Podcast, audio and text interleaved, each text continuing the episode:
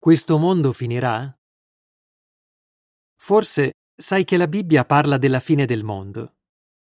Si riferisce alla fine della razza umana? Il pianeta Terra diventerà una distesa desolata priva di vita? Sarà distrutto?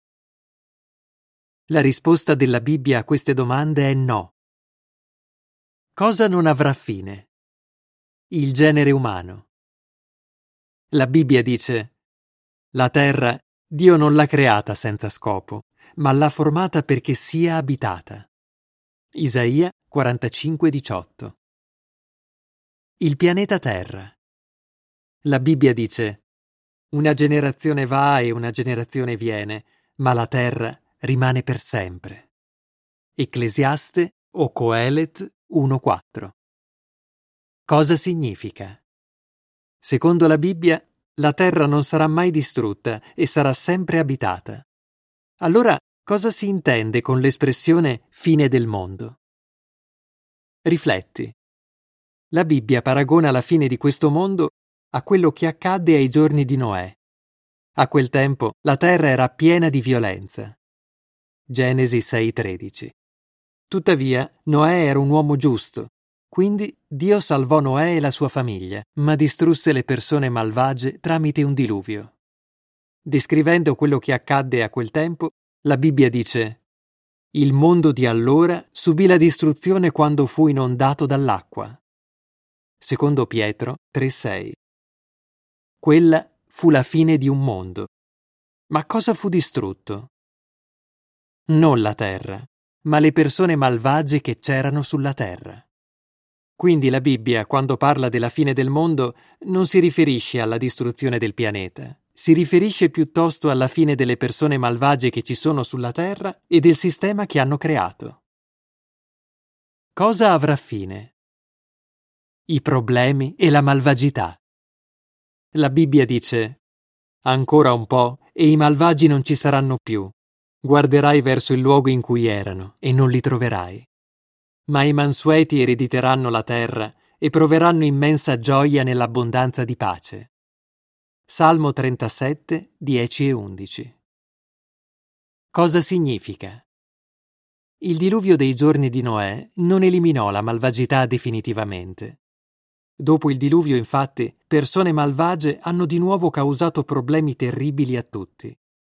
Molto presto, però, Dio metterà fine alla malvagità come disse il salmista, i malvagi non ci saranno più. Dio metterà fine alla malvagità tramite il suo regno, un governo mondiale che dal cielo governerà una società umana giusta. Rifletti. I leader che oggi governano la terra saranno contenti di lasciare il posto al regno di Dio? La Bibbia ci fa capire che non lo saranno. Stupidamente si opporranno al regno di Dio. Con quale risultato? Il regno di Dio sostituirà tutti i governi umani e sarà l'unico a durare per sempre. Daniele 2:44 Ma perché i governi umani devono essere sostituiti? È necessario che i governi umani abbiano fine.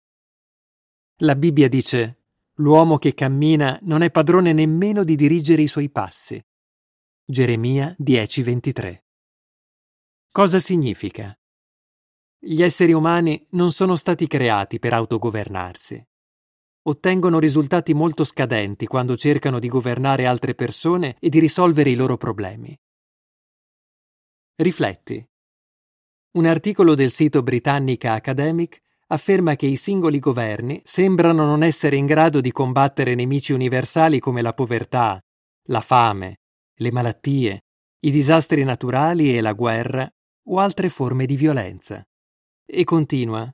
Alcuni ritengono che soltanto una forma di governo mondiale possa apportare cambiamenti decisivi nella lotta contro questi mali. Tuttavia, perfino se tutti i governi umani si unissero, il mondo continuerebbe a essere governato da esseri umani imperfetti, incapaci di risolvere i problemi appena menzionati. Il regno di Dio è l'unico governo che ha il potere di risolvere tutti i problemi del mondo in modo definitivo. Quindi, secondo la Bibbia, la fine del mondo, cioè la fine dell'attuale sistema di cose malvagio, non è qualcosa che le persone buone dovrebbero temere. Al contrario, è una cosa in cui sperare, perché questo vecchio mondo che sta cadendo a pezzi sarà sostituito dal meraviglioso nuovo mondo di Dio. Quando avverrà tutto questo? Il prossimo articolo prenderà in esame la risposta della Bibbia. Fine dell'articolo.